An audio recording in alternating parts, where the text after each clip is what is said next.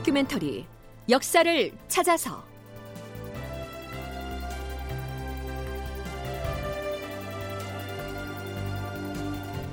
제 732편 동인의 영수 이발 멸문지화를 당하다. 극본 이상락 연출 최홍준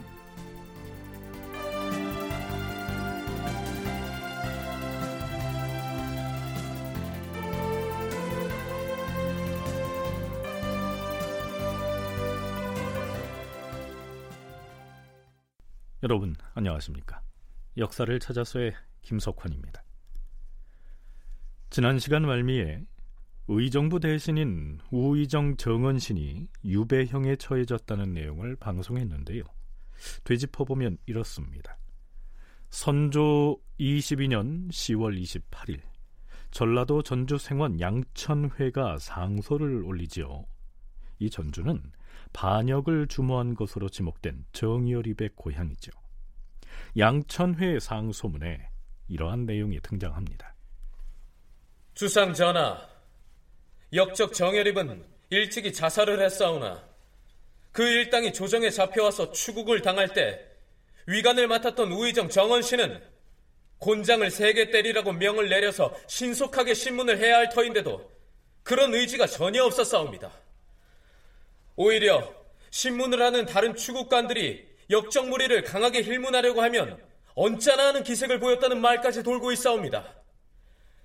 대개 역적이 그와 같은 사당 중에서 나온 터이라 사람들이 정여립을 역적이라고 지목하니 자신에게 누가 미칠까를 염려했기 때문에 한결같이 역적의 음모를 엄폐하려고 하였던 것이옵니다. 지방의 일개 생원이 의정부 대신인 정원신을 직접 겨누어서 그가 정열입과 같은 사당이기 때문에 자신과 관계된 단서가 드러나는 것이 두려워서 자세히 캐묻지도 않고 혹독하게 매질만 해서 대충 덮으려고 했다. 이렇게 비판한 것이죠. 아직 벼슬을 하지 않은 생원이나 혹은 성균관 유생이 이러한 내용의 상소를 올리는 것은 쉬운 일도 아니고 자주 있는 일도 아니지요. 이 상소문의 끝부분에서 사관은 생원 양천회의 이 상소는 정철 등이 자기들과 의견이 다른 사람들을 모조리 죽이기 위하여 양천회를 사주하여 올린 것이다. 이러한 논평을 하고 있습니다. 실제로 정철 등이 양천회를 조정해서 이러한 상소를 올리게 했는지는 좀 믿기가 어렵습니다.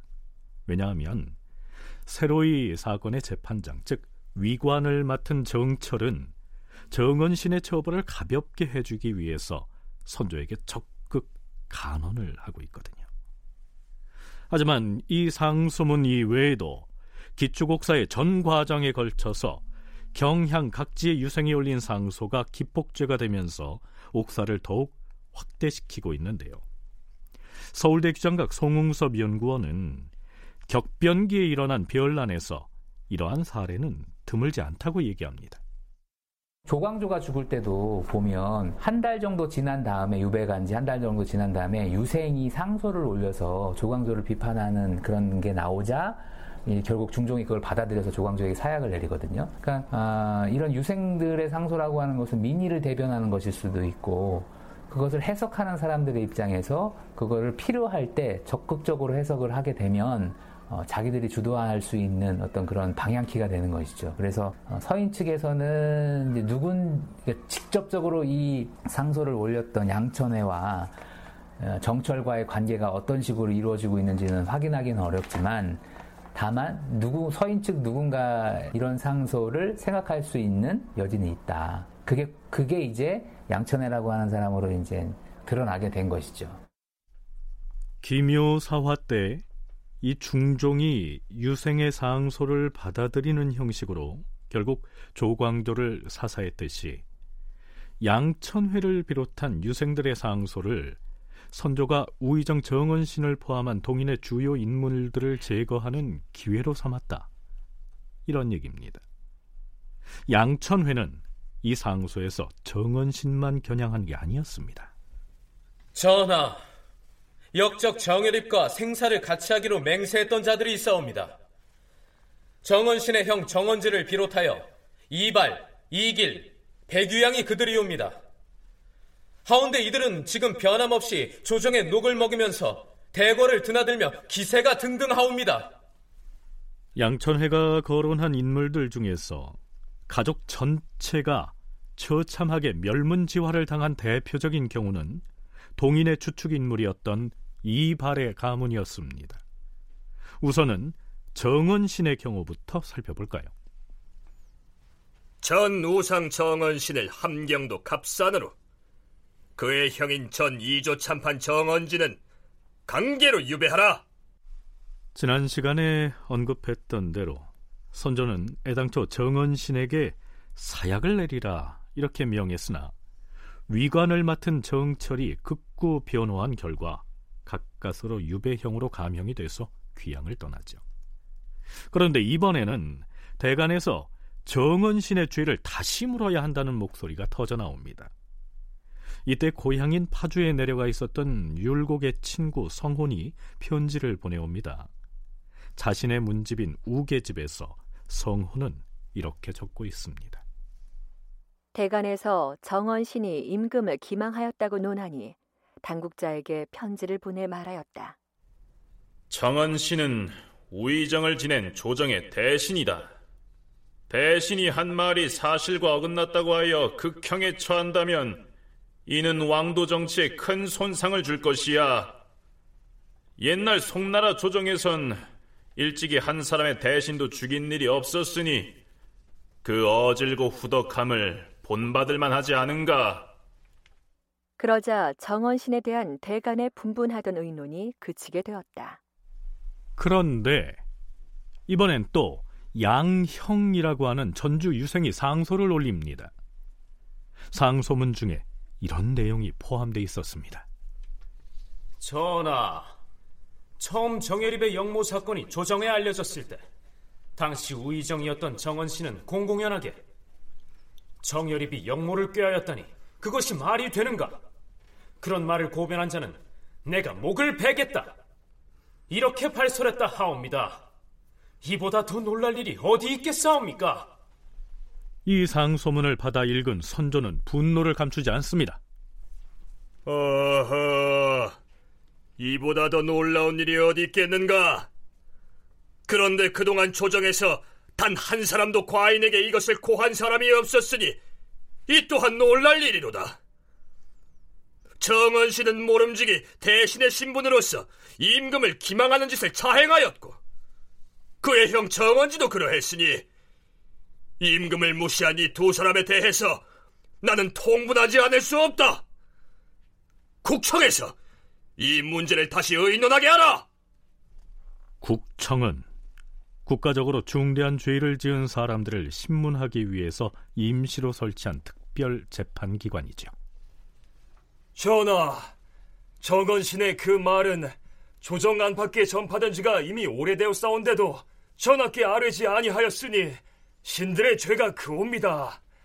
정건신의 그 말이 이미 드러났으니 그냥 묻어둘 수는 없사옵니다. 즉시 대신들에게 의논하게 하여 정건신을 유배지에서 다시 불러다 극형에 처하는 것이 가할 것이옵니다. 그래서 선조는 대신들을 불러서 정원신의 그 말을 들은 적이 있는지를 추궁하는데요. 선조수정실록의 해당 기사는 이렇습니다. 임금이 영모 사건이 고변되었을 당시에 동참했던 대신 및 의금부 당산관을 불러서 정원신의 발언을 들었는지의 여부를 물었다. 그러자 전 좌의정 김기영은 왼쪽 귀가 어두워서 듣지 못했다 라고 대답하였고 이산해는 오래된 일이라서 기억하지 못하겠으나 처음 황해 감사가 반역 사건을 구했을 때 정원신이 그런 말을 했던 것 같기도 하다 라고 하였다. 의금부 당상 유홍과 홍성민은 모두 들었다고 대답하였다. 그러나 선조는 함경도 오지에 귀양가 있는 정원신을 다시 불러올리지는 않습니다. 하지만 정원신은 몇 달 뒤 유배지에서 숨을 거둡니다. 그의 형 정원지는 얼마 뒤 임진왜란이 일어나자 복권이 돼서 한성부 좌윤에 임명됐고요. 죽은 정원신도 사망한 지 10여 년 뒤인 선조 33년에 관작을 회복합니다.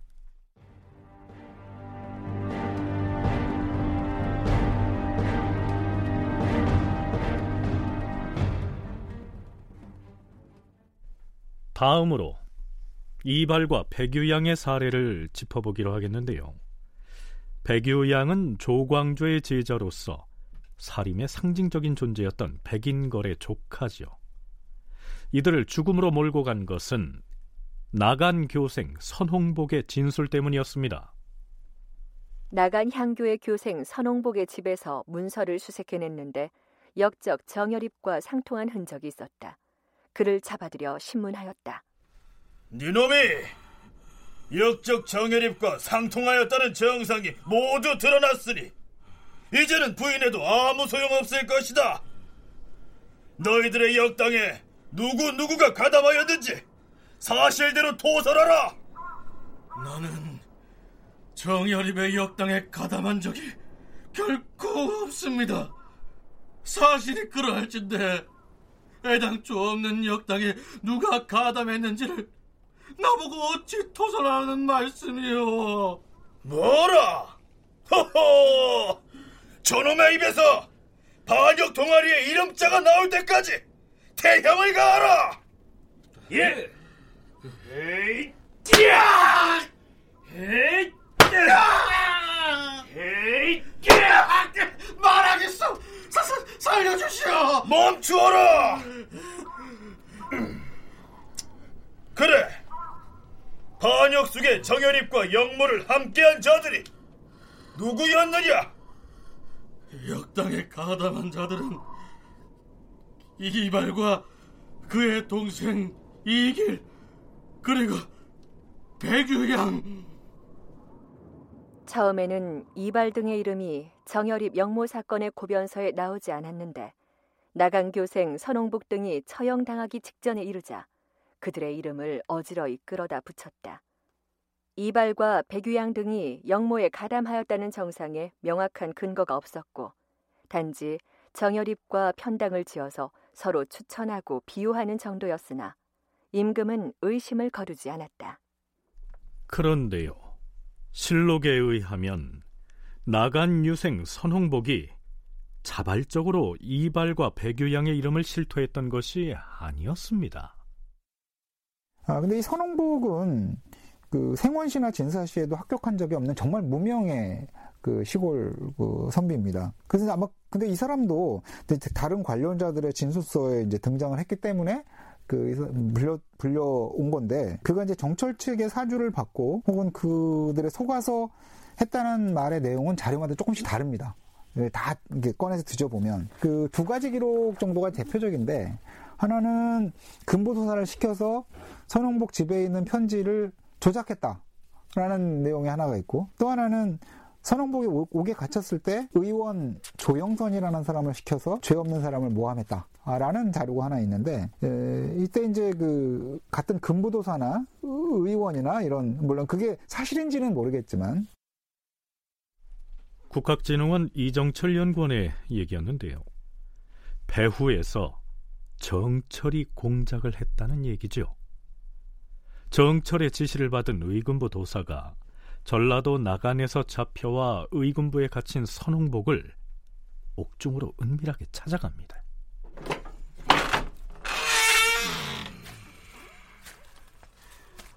네가 나간 교생 선홍복이 맞느냐? 난 의군부 도사니라. 도사나리, 도사나리, 나, 나, 나, 난 죄가 없소이다. 정열입은 알고 지내는 사이긴 했으나, 그, 그, 그가 반역을 도모하였다는 사실은 단연코 들은 바가 없어요. 네 놈의 집에서 정열입과 상통하였다는 증자가 발견된 이상, 넌 죽음을 면치 못할 것이야. 하, 하지만 그, 그것은 그저 평시에 주고받은 서찰일 뿐이요.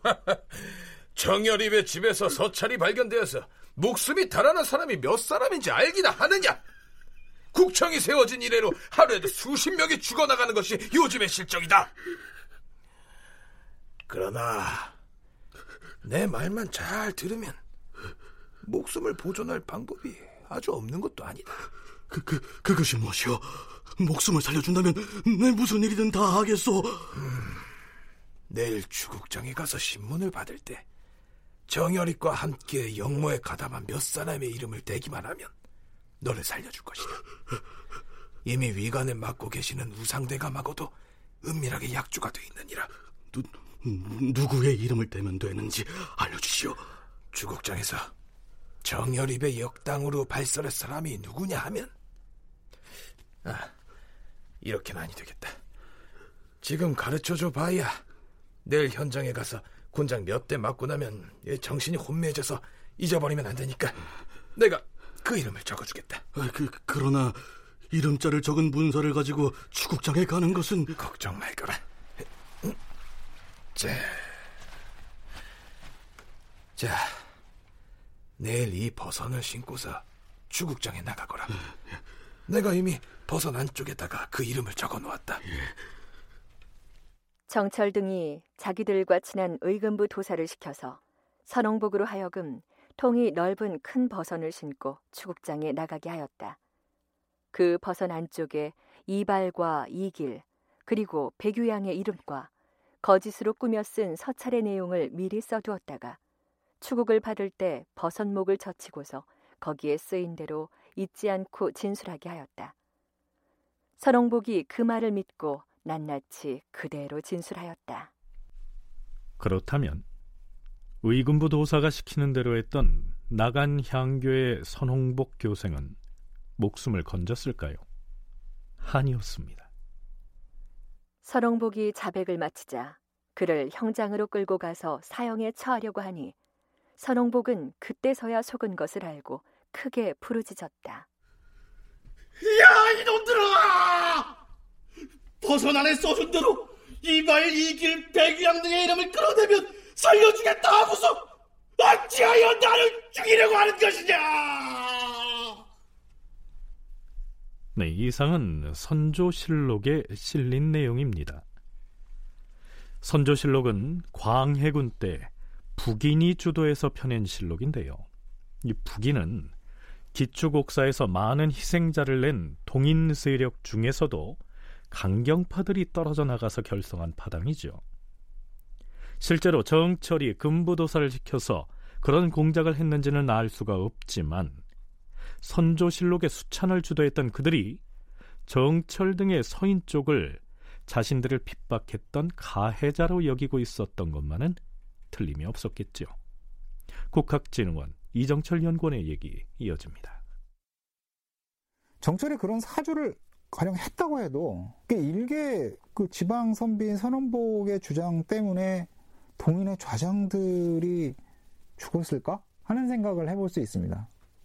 예, 실제로 그 정원신 같은 사람은 그 정집이 그냥 바로 이 정열입 사건의 주모자다라고 얘기했는데 선조는 그걸 안 믿었거든요.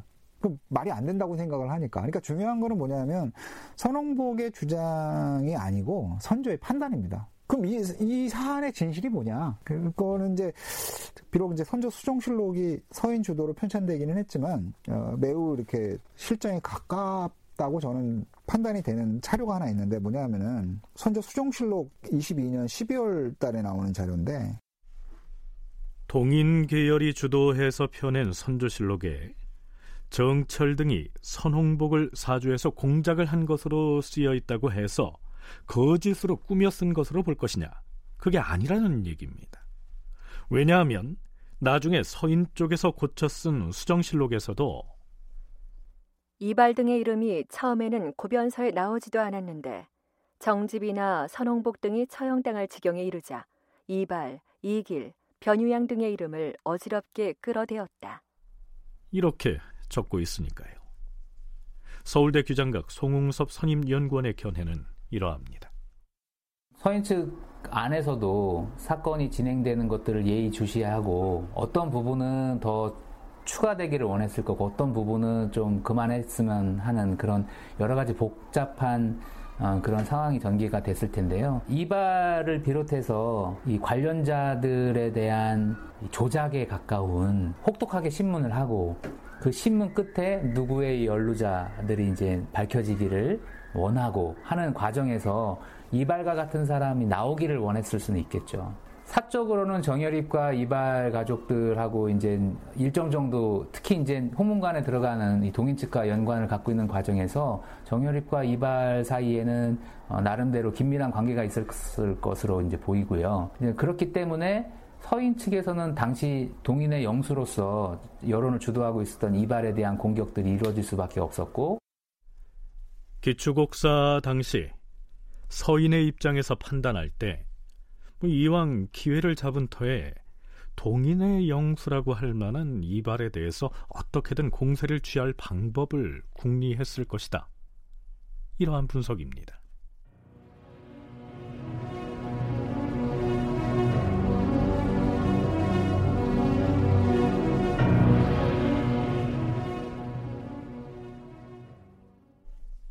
이 무렵에 왕조실록에 올라오는 상언 상소에는 정열입 영모 사건에 누구누구가 연루됐으니 처벌해야 한다 하는 내용이 주류를 이루고 있는데요.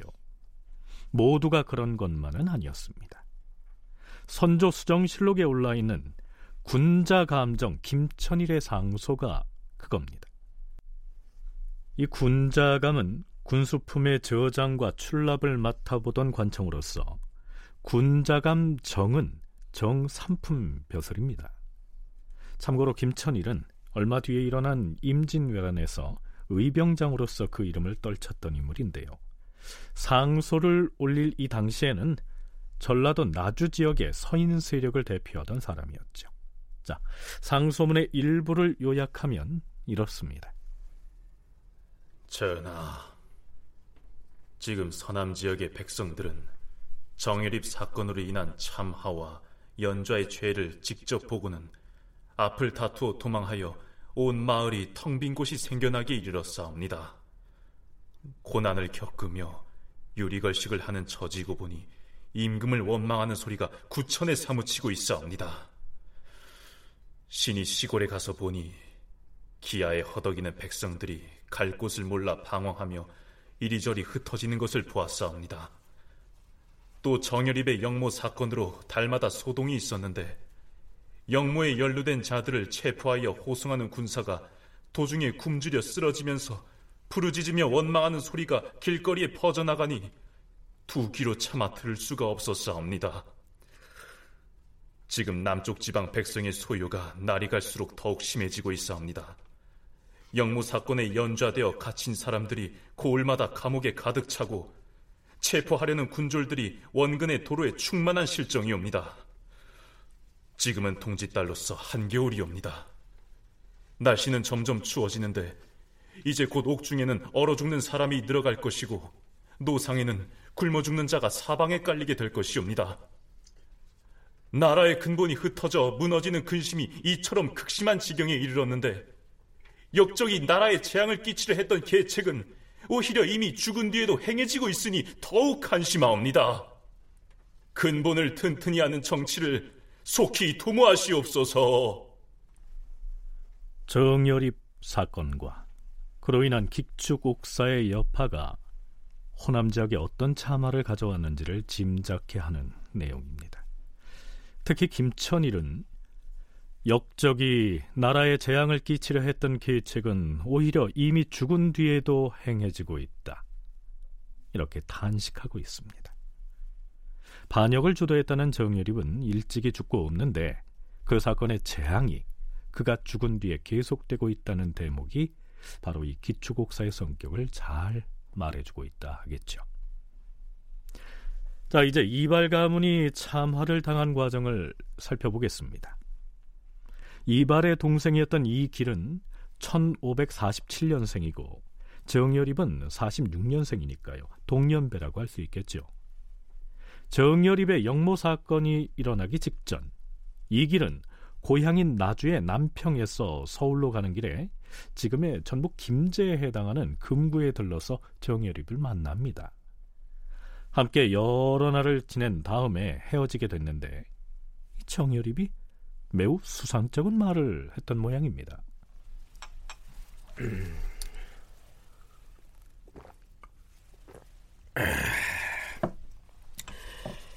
안돼 정열입 자네 지금 뭐라 하였는가? 자네가 하는 말을 도통 알아들을 수가 있어야지.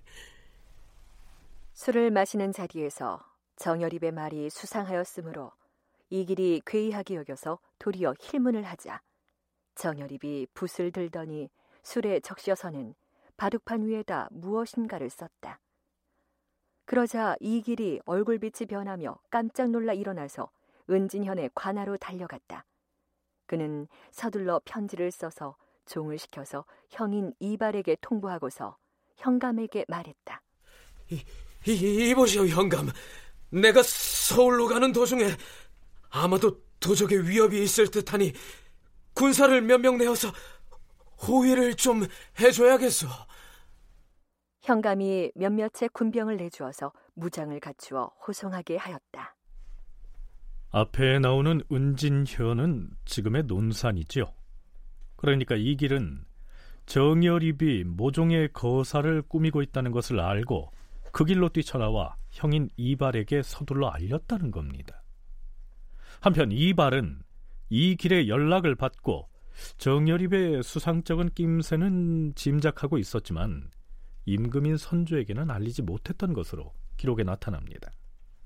만일 당시에 이 이발이 발빠르게 선조에게 그러한 정황을 알렸더라면 나중에 영모에 연루돼서 멸문지화를 당하는 참화는 면할 수가 있었겠지요.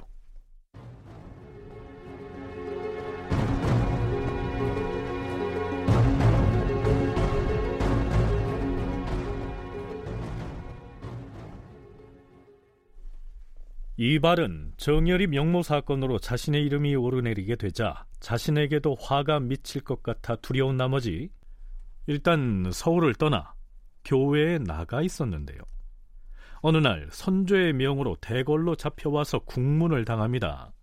물론 그가 영모 사건에 연루됐다는 증거 같은 것은 없었는데요.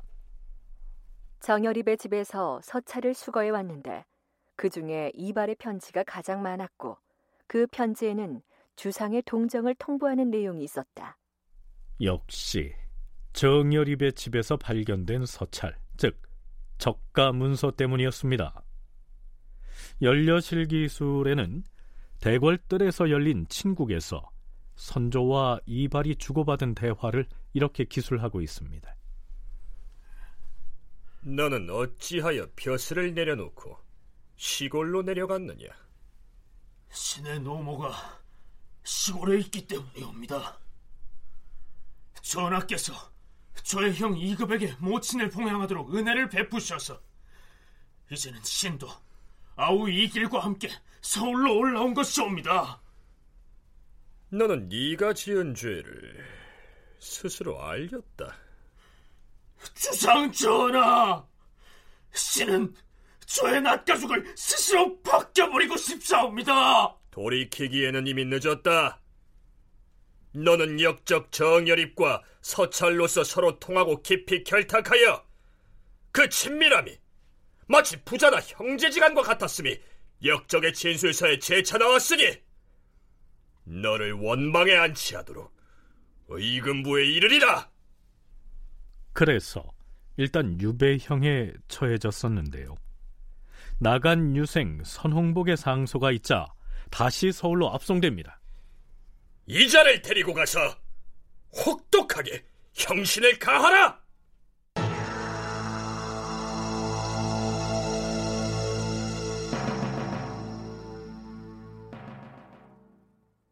이발은 효성이 지극하였다. 그 어머니가 평소에 병이 많았으므로 이발은 옷과 띠를 풀지 아니하고 약을 다리는 것도 종들에게 맡기지 않았다. 그는 이조 판서로 오래 있었으므로 인재의 진퇴를 책임 맡은 관계로 남의 원망을 많이 샀다. 기축옥사 때에는 혹독한 고문을 받아서 온몸의 살이 온전한 곳이 없어서 숨이 끊어질 뻔하였으나 다시 국문을 받는 때에는 단정하게 꿇어 앉아서 조금도 얼굴빛이 변하지 않았다. 마침내 곤장을 맞아 죽자 사람들이 모두 원통하게 여겼다. 이발 등이 정열의 모방과는 관계가 없는데 정열입의 집안에서 나온 문서들의 내용을 보니까 선조가 이 용납할 수 없는 얘기들이 거기 담겼다는 얘기죠. 그리고 바로 그것이 그가 가장 잔혹하게 죽은 이유라는 설명인데 제가 볼 때는 이 설명이 제일 그 적합한 설명인 것 같습니다. 그리고 이발의 캐릭터도 상당히 이렇게 그 드센 캐릭터입니다. 고분고분한 캐릭터가 아니고 어, 그래서 그런 면도 조금 그런 어떤 기질적인 측면이 선조는 조금 약간 이렇게 친근해지기 어려운 특성이 있었던 것 같고 이발은 그러던 끝에 나중에 집안 문서로 나온 걸 보니까 뭐 임금한테 할 수 없는 말들이 자기들끼리는 하고 있었던 거죠. 그래서 이게 아마 이제 선조가 분노했던 가장 큰 이유인 것 같다라고 이렇게 정리가 되어 있습니다. 이정철 연구원의 얘기를 들어봤습니다. 아, 글쎄요. 없는 자리에서는 나라님 욕도 한다 하는 속담이 있지요. 사인 간에, 즉 개인끼리 주고받은 내밀한 편지에서 뭐 좀 임금의 흉을 보았기로 그 편지가 임금의 손에 들어가서 곤장을 맞아 죽는 형벌이 돼서 돌아올 줄 누가 알았겠습니까? 이발이 죽고 난 뒤에 정철은 대신들을 상대로 이발의 동생 이길을 구원하려고 나섭니다. 이발의 죽음이야. 기왕에 그렇게 됐으니 이제 와서 어찌할 수는 없다. 허나 그의 동생 이길마저 사형에 처해야 하겠는가? 이건 아니 될 일일세. 전하께 품위해서 선처를 받아야 할 것이야. 정철은 선조를 독대해서 이 길의 구명을 호소했으나 이런지하에 거절당합니다. 결국 이 이 길도 고문을 감당하지 못하고 세상을 떠나죠. 이발의 형은 이 급이고 두 동생은 이 길과 이 직인데요. 네 형제 모두가 바로 이 기축옥사에서 목숨을 잃습니다. 그런데 그 형제들의 가설들은 이발 등이 죽고 나서 2년이 지난 선조 24년에 이르러서 화를 당합니다. 자, 지난 시간에 조헌이라고 하는 인물에 대해서 언급했었지요. 동인의 전횡을 비판하는 상소를 올린 것이 문제가 돼서 함경도 길주로 유배됐다가 오히려 기축옥사로 풀려난 사람이지요. 그런데 이발의 가족들이 대궐로 끌려간다는 소식을 듣고서 조헌은 충청도 옥천에서 술을 싸들고는 부랴부랴 서울로 올라옵니다. 대궐로 끌려가는 이발의 팔순 노모인 윤 씨를 만나기 위해서였죠. 어머님! 어머님, 저 이발의 친구 조헌입니다. 자 자, 내가 이분을 좀 만나야 하겠으니 잠시 행차를 멈추게 해주시오. 아이고, 주공이 어떻게 얘까지 나를 만나러 왔는가? 소식을 듣고 부랴부랴 달려왔습니다, 어머님. 우리 아들이 일찍이 조공의 말을 들었더라면 그런 화를 면할 수 있었을 텐데. 어머님, 술 좋아하시는 어머님 생각이 나서 집에서 술을 좀 갖고 왔습니다. 장차 제가 술 대접해드릴 기회가 다시 없을 것 같아서 한 잔 따라드리려고 왔습니다. 자, 마지막이 될지도 모르니 한 잔 드십시오. 이 늙은이가 항상 술을 가까이 하였으나 별난으로 아들들이 당한 뒤로는 한 모금도 마시지 않았어요. 그러나 공의 정성이 너무 감격스러워서 네, 이 술을 다 마시겠네.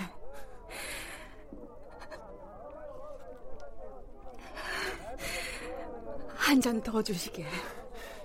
예, 어머님.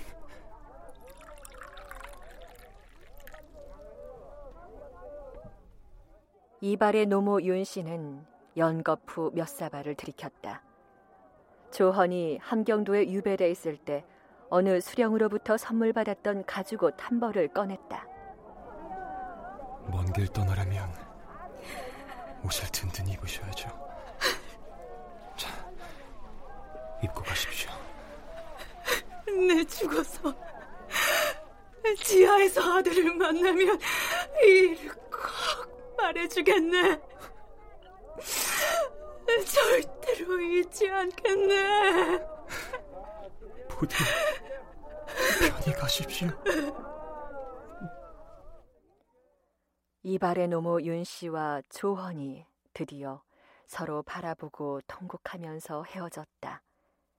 뒤이어 이발의 첩들이 잇따라 이르자 또 서로 마주 대하여 눈물을 흘리고는 이별할 때에 옷 한 벌씩을 주었다. 그 후로 조헌은 이발 집안의 일을 언급할 때마다 오열이 끌어올라 말을 잇지 못하므로 곁에 있는 사람들이 모두 감동하였다. 드디어 선조 24년 5월 이발의 형제들과 가솔들이 멸문을 당하는 참화가 닥칩니다. 그 참상이 어떠했는지를 들어보시죠.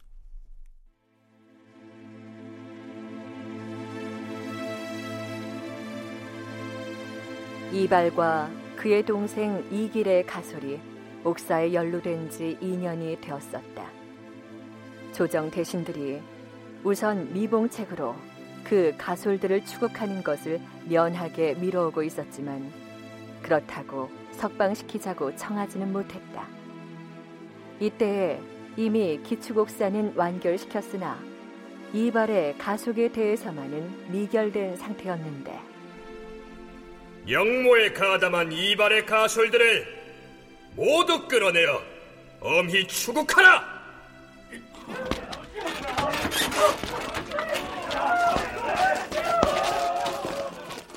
그때 이발의 노모인 윤 씨는 82세였고 이발의 아들 이명철은 겨우 10살이었다. 우의정 이양원이 전하, 늙은이와 어린아이에게는 형벌을 실시할 수가 없사옵니다. 무슨 소리를 하는 것인가? 역적의 가솔들이다! 엄히 추국하라!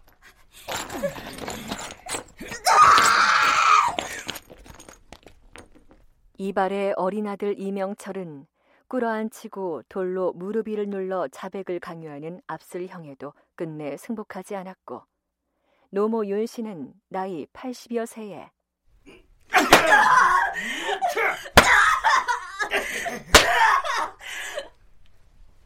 곤장으로 매질을 당하였지만 역시 승복하지 않고서 마침내 죽었다. 이발의 다른 아들 이효동과 이길의 아들 이효손도 모두 끌려와 옥에 갇혔는데 이효동은 병으로 죽고 이효손은 임진년 외란 때 옥문을 크게 열자 석방되었으나 역시 역질에 걸려 사망하였다. 온 가문이 화를 면한 자가 없었는데 이발의 막내 동생 이직만은 옥사가 일어나기 전에 먼저 죽었기 때문에 이때 화를 당하지는 않았다. 사람들은 이직은 본래 기운을 타고 나서 다른 형제들과 달리 아무 탈 없이 미리 죽었으니 그나마 다행이다라고 하였다.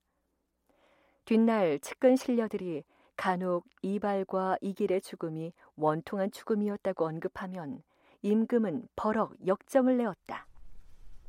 역적을 토벌하는 데 있어서는 마땅히 연루된 무리를 엄하게 다스려야 하는 것이다.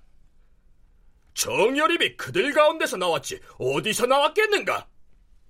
그래서 감히 다시는 그 이름을 언급하지 못하였다. 그러니까 정열입 영모 사건이나 이어지는 옥사는 동인과 서인의 싸움이기 이전에 임금인 선조의 의지가 그 중심에 있었던 것이죠.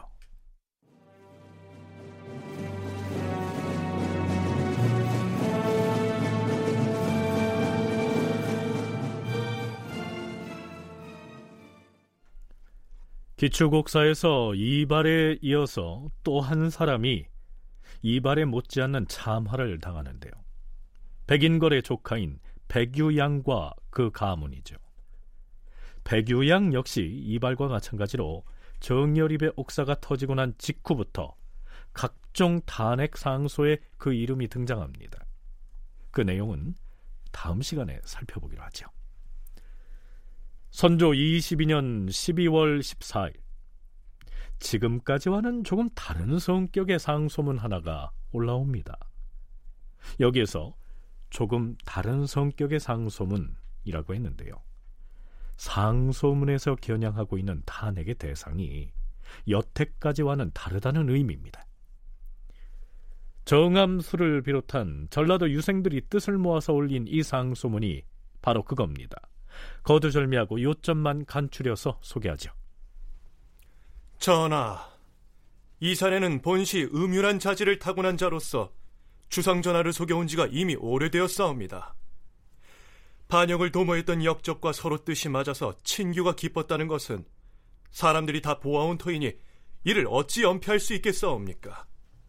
또한 역신 정열입의 집에서 문서를 수색해낼 때 익산 군수 김영남은 이산해 등이 써보낸 수필들을 남몰래 찾아내어서 소각시킨 뒤에 이산에게 편지를 보내서는 그것들을 다 없애버렸으니 걱정하지 말라고 하였사옵니다.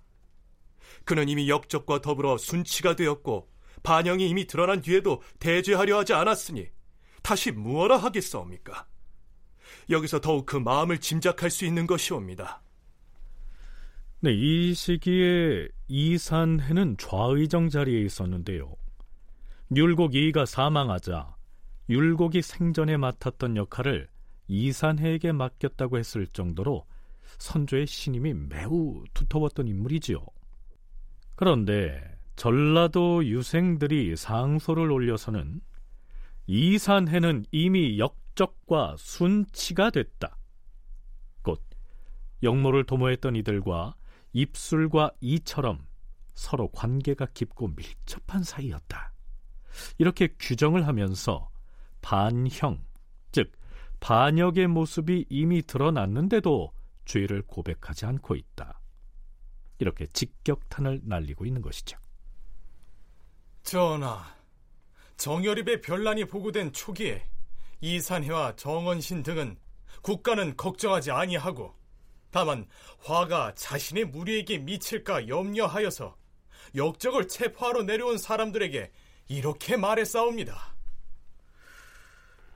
지금 황해도에는 율곡의 제자가 많은데 황해도 감사는 식견이 없고 고을 수령들 중에는 서인이 많다. 그래서 그 자들이 반드시 죄 없는 사람들을 무고하고 얽어매여서 조정의 신료들을 모함하려 할 것이니 그대들은 잘 처리하라. 역적을 체포하러 전주에 내려온 무관들은 천한 관원들이라 어명의 지엄함을 알지 못하고 다만 힘있는 세도가의 지만을 따라 싸웁니다. 그리하여 전주에 도착하던 날에 정열입의 소재를 자주 물으면서 요란하게 총을 울리고 군사를 뽑아서 역적에 살던 옛집부터 수색한 뒤에야 정열입에 도주하여 숨은 곳으로 뒤늦게 몰려감으로써 그에게 도피할 수 있는 시간을 벌어주어 싸웁니다. 역적을 신속하게 체포하여 서울로 압송할 생각은 뒷전이었으니 어째 통탄을 금할 수 있겠사옵니까? 네, 그러니까 정열입 영모 사건이 터졌을 때 이 이산해가 역적을 신속하게 체포해서 서울로 압송할 생각을 하지 않고 작전을 허술하게 짜서 정열입 등이 도주할 시간을 일부러 벌어줬고 정열입의 집에서 발견된 자신의 글을 빼돌려서 없애도록 사주를 했으니 이 이산해 역시 반역에 가담한 것이나 다름이 없다. 이런 내용입니다. 거기에서 그치지 않고요. 이번엔 그 화살을 이조판서 유성룡에게로 향합니다. 유성룡 역시 기축옥사 국면에서 선조의 절대적인 신임을 받고 있던 인물이죠. 주상 전하, 유성룡은 소위 명망 있는 사류로서 사림들에게 큰 명망을 차지하고 있으며 조정의 공로를 주관하고 있어오나 그는 남의 말을 교묘히 피하곤 하옵니다. 요즘 국사가 날로 위태로워지는 것을 보고도 사사로이 당파만을 생각할 뿐 충성스럽고 현명한 인재들을 끌어들여 지난번에 과오를 고치는 계책을 삼겠다는 말은 한마디도 없었사옵니다. 그는 옛 친구를 배반하고 사람들을 끌어들여 자신의 편으로 삼으려고만 하옵니다. 유성룡은 진실로 영모에 가담한 사람은 아니지만 지금 만약 스스로를 반성해 본다면 태양 아래서 어떻게 낯을 들고 살 수 있겠사옵니까? 역정무리의 잔당을 국문할 적에도 추상같이 하지 아니하고 서로 두둔하고 엄폐하기를 정원신처럼 하면서 홀로 그 죄를 벗어나 구차하게도 자신의 직위를 보존하는 데에만 골몰하였사옵니다.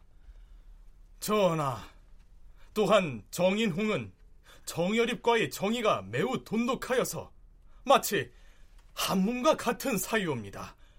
그러므로 정인홍은 정열입의 잔당을 보호하려고 자, 잘 들어보셨죠? 이 유생들의 상소문은 이산해를 시작해서 유성룡으로 또 유성룡에서 정인홍으로까지 이어지고 있습니다. 여기에서 유생들이 관역으로 삼아 공격하고 있는 유성룡과 이산해가 어떤 기질을 가진 인물인지를 살펴볼 필요가 있습니다. 국학진흥원의 이정철 연구원은 이 두 사람이 무엇보다 율곡과는 딴판이라고 평가하고 있습니다. 기질적으로는 이하고는 굉장히 달랐던 게 굉장히 이 사람들이 그 고분고분한 사람입니다. 이는 이제 자기 생각이 있으면 선조한테 강하게 요구하는 그런 타입인데 반면에 유성룡이나 이산에는 그렇지 않았습니다. 유성룡은 선조한테 직언을 하는 타입이 아니어서 나중에 유성룡의 그 실록의 졸기에 보면 선조 실록에도 그렇게 나오고 수정 실록에도 그렇게 나오는데 대신에 풍모가 없다 이렇게 나옵니다. 왜냐하면 직관을 안 하는 거니까요. 대신에 정 속상하면 그냥 집에 내려가 버립니다. 의성룡은. 그럼 이제 선조가 짐작을 하는 거죠. 아, 많이 속상했구나. 그냥 내려가 버리는데 어쨌든 대놓고는 이렇게 싫은 소리를 안 하는 타입입니다. 유성룡은. 자, 이 율곡이 임금을 앞에 두고도 가차없이 직언을 하면서 민생과 또 개혁의 길로 나아가도록 채근했던 데 비해서 유성룡 등은 임금에 대해서 매우 순응하는 성품을 지녔다. 이런 얘기입니다. 이정철 연구원은 이산해의 경우에는 한 발 더 나아가서 유성룡보다도 더욱 순종적인 인물이라고 얘기합니다. 이 사람은 자기 생각이 없는 것 같아요. 그래서 아주 그냥, 그냥 선조를 아주 그냥 추종을 이렇게 합니다. 근데 선조가 굉장히 자존심이 강한 사람이거든요. 그러니까 그런 기질이 이산해하고 너무 잘 맞은 거죠. 이게 이제 그 두 사람의 개인적인 특성인데 다른 하나는 정치 구조적인 측면에서 선조는 자기가 직접 정치를 막 이렇게 장악해서 하는 사람은 아닙니다. 태종이나 이런 사람들처럼.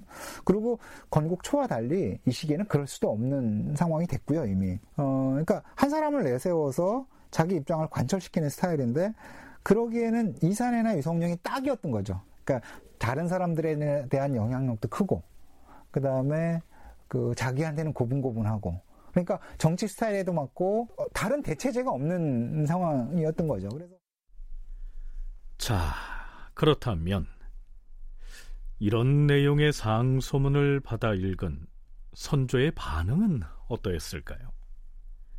이전에는 지방의 생원이나 이 유생들이 올린 상소문을 빌미 삼아서 이것을 정열입의 옥사에 연루시킨 다음 거기 거론된 사람들을 극형에 처하기도 했었는데 말이죠. 자, 선조는 상소문을 읽고 난 즉시 이산해와 유성룡을 부릅니다.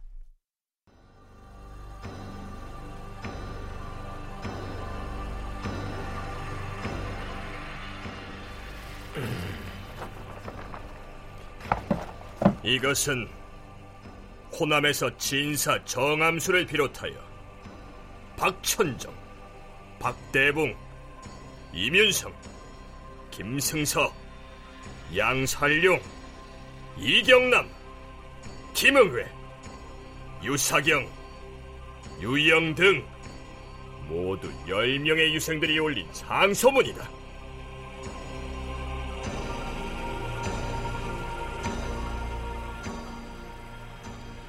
이 자들은 국가가 별난을 당하고 있는 때를 이용하여 감히 조정 대신을 모함하는 술책을 써서 근거 없는 말을 날조하고 있다.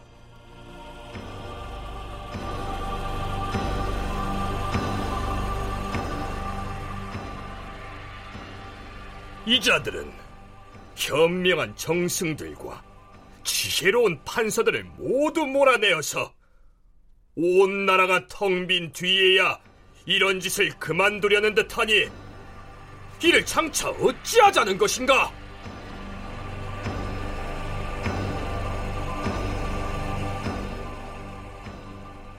이 자들의 흉악하고 참혹한 양상이 과인이 보기에 참으로 해괴하도다.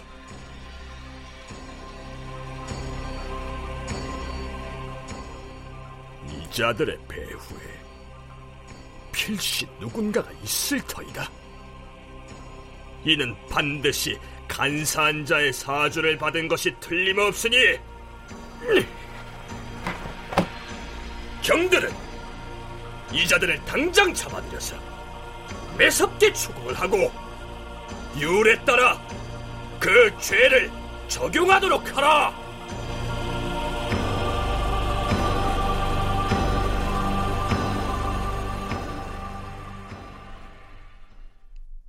보십시오. 이전에 유생들이 올린 상소문을 대할 때와는 전혀 다른, 아니, 정반대의 반응을 보이고 있죠. 왜 그럴까요? 이 유생들이 다른 사람이 아닌 이산해와 유성룡을 비판하고 있기 때문입니다. 서울대 규장각 송웅섭 연구원의 얘기입니다.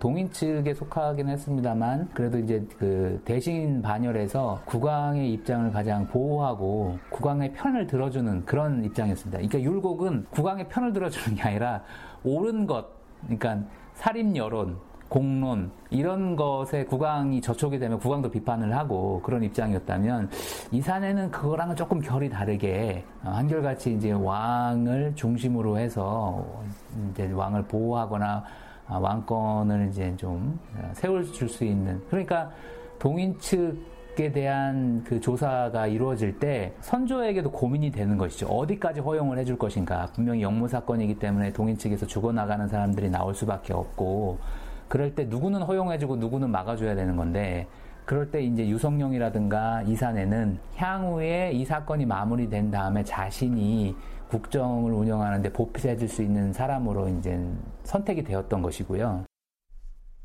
네, 쉽게 설명을 하자면 이들은 온순한 사람이었습니다.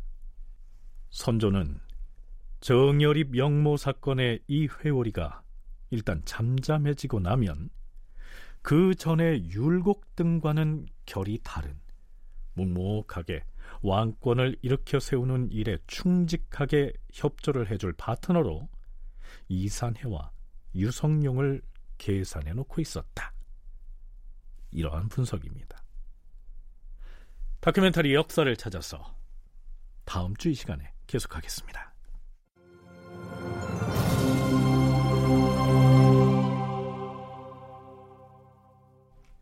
출연 석승훈, 김용, 김인형, 박주광, 임주환, 이명상, 나은혁, 오혜성, 김용석, 서정익, 방시우 낭독 이지선 해설 김석환 음악 박복규 효과 신연파 장찬희 기술 윤기범